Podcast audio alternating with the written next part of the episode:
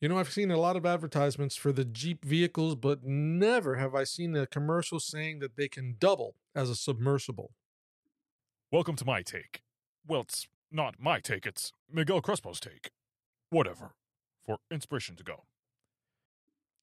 Welcome to My Take, Pastor Crespo here. My Take is your oasis of inspiration and hope in the desert of negativity and despair. I want to thank you for being a part of the My Take family. Thank you for joining the podcast. I want to just encourage you, as I always do, like, share, subscribe. You know, copy this link onto your own social media feeds. Let people know that the podcast exists.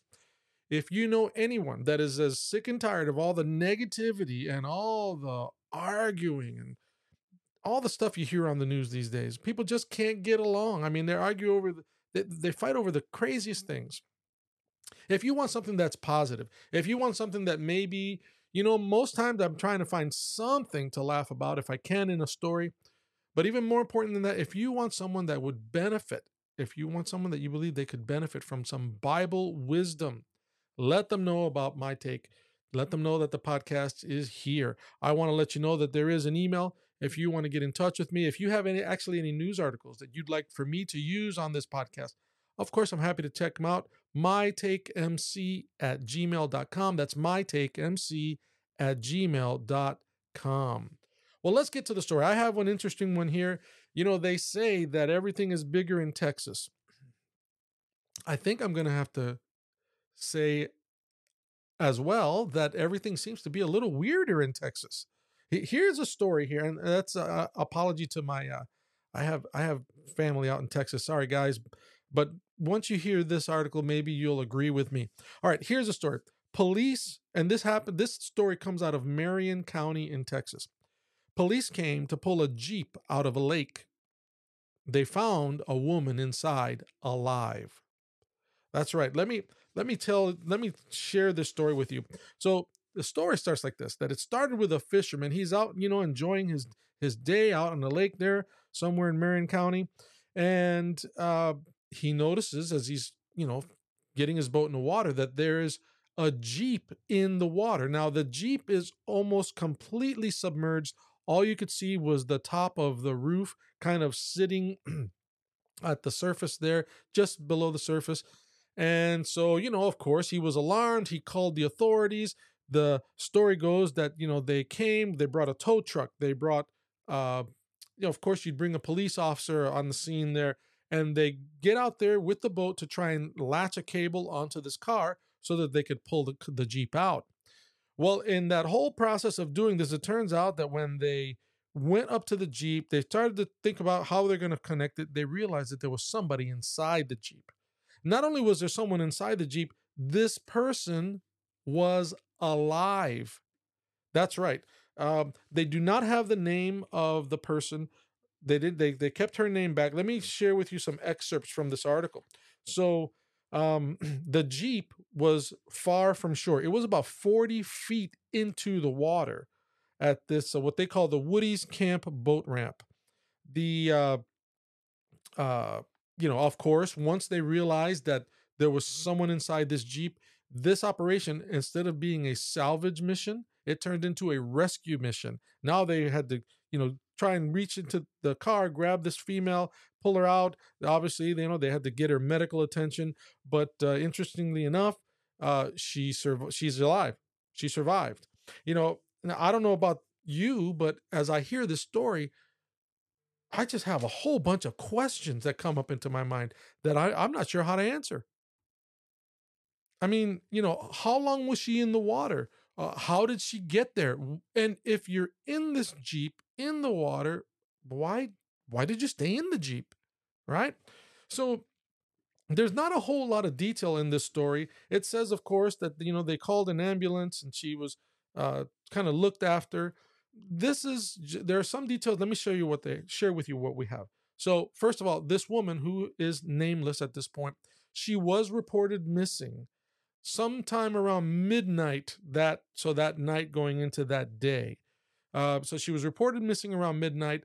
They don't believe in, in their investigation that it, there was foul play involved. I mean, it says here, um, let me read this article. As for how the Jeep came to be in the lake, The sheriff's department says that it hasn't turned up anything suspicious about the incident.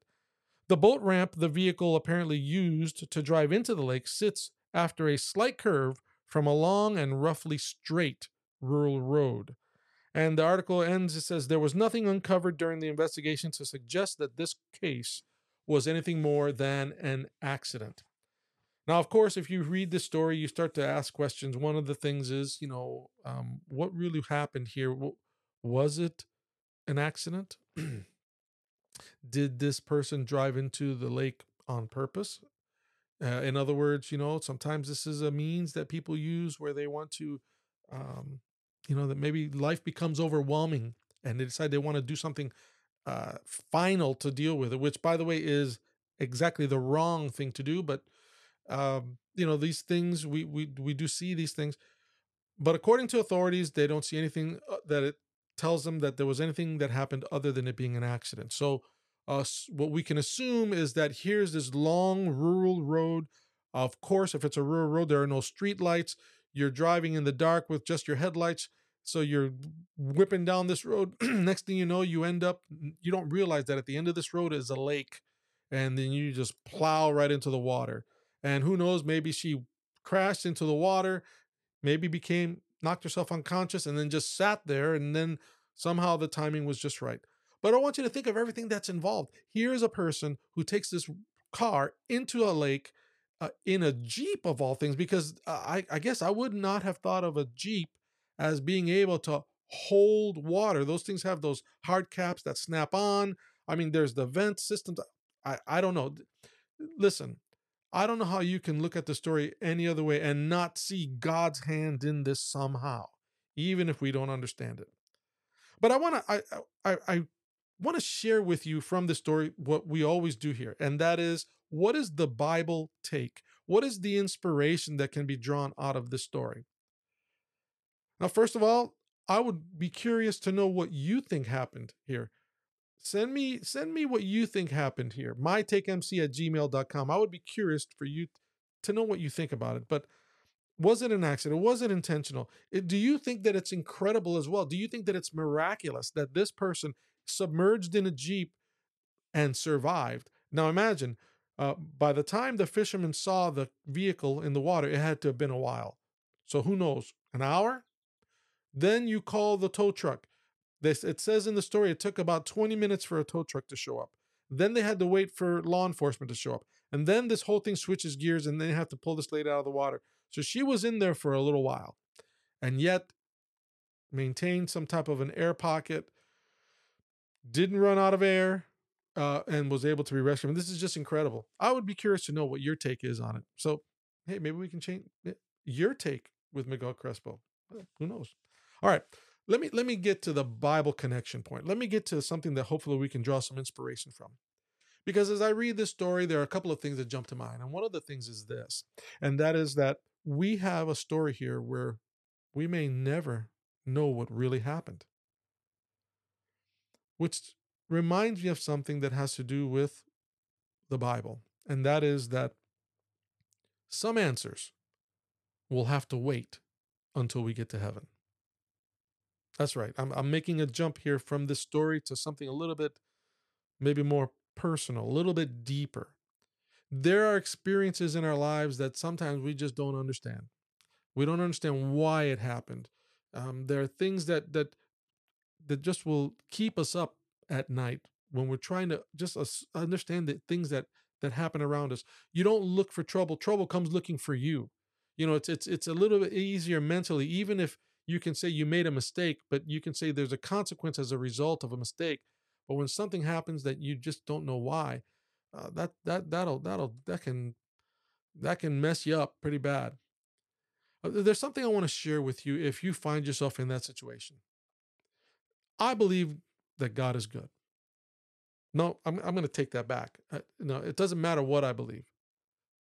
God is good even though there are times that I have gone through experiences where I haven't understood the answer or I haven't understood the why, it has, I have made my decision that I will not let my questions cause me to question the goodness of God. There are some things I'm going to have to wait till I get to heaven to find the answers for because you can't know everything here right now. That's one lesson that I draw from this is that sometimes, you know, you don't know what's what happens. You're going to have to wait. But it does not it does not change the fact that God is still good. I'm telling you that one lesson, if you can walk away with that lesson, if you can share that with someone else, don't ever judge God's goodness by the fact that you don't understand what's going on. That will change your whole outlook. I mean, it has the capacity just to change your life. But that's one lesson that I wanted to point out here. But really, you know, I always like to find is there is there a story in the Bible that can tie in with this news article? Is there something that that I can cross into scripture with to pull a lesson out? And and yes, there is here. Here here we have an, a news article about someone who, according to what authorities are telling us, was going down the road until finally came to a place where they didn't even expect they were going to end up. And by the time they got there, then you had a giant problem on your hands. There is a story in the Bible. As a matter of fact, it is a story that Jesus told. Jesus told a story. We like to call it the story of the prodigal son. That's right. Let me tell you this story. Uh, I'll give you a, kind of the, the Cliff Notes version of this story. Jesus tells the story of a young man. He's part of a family that has some money, that has some some wealth, and uh, one day he decides, I want to get my cut of the inheritance. And so he begs his father for his part of the inheritance, which in that culture amounts to the highest act of disrespect that you can do to your father. Because you're saying, I want what I'm going to get when you die now, saying, I wish you were dead. But anyway, Jesus continues the story. He says, Okay, so the father gave him what he asked for. And this man proceeded to reject his father, reject his family, therefore thereby rejecting their God. And he goes on his way, and as Jesus describes it, he was living riotously. In other words, he was he was partying, he he partied hard with the inheritance that he received from his dad. He had money, he had friends, he uh, did all sorts of things that that that you know whatever he wanted to do until he came to a place where he had run out of his money. Now, here we have this story of a young Israelite, a Jew from a wealthy family, finds himself with nothing. And the reason I mentioned that he's Jewish is that the end result, Jesus says, at the end of that man's road, he finds himself feeding pigs in a corral. The the most dishonorable thing that a Jew could find themselves doing, especially a wealthy Jew, is feeding pigs because pigs are unclean. You're not supposed to touch it. According to the Bible, you shouldn't eat it. And so here he kind of eh, he got to the end of his road and he hit his lake. He finds himself in a horrible situation. But here's the thing in this story. Here's here's something that I think can be maybe similar to the news article, but I want to drive this point home. Is that this young man, he got to the end of his dark road, found himself in a mess. He made the decision to turn around and go back home. And you know what happened? You know, this father that he disrespected, he disrespected his father, he took his things, he rejected his father's God. And the father had every right to punish him when he came back if he wanted to, to even stone him.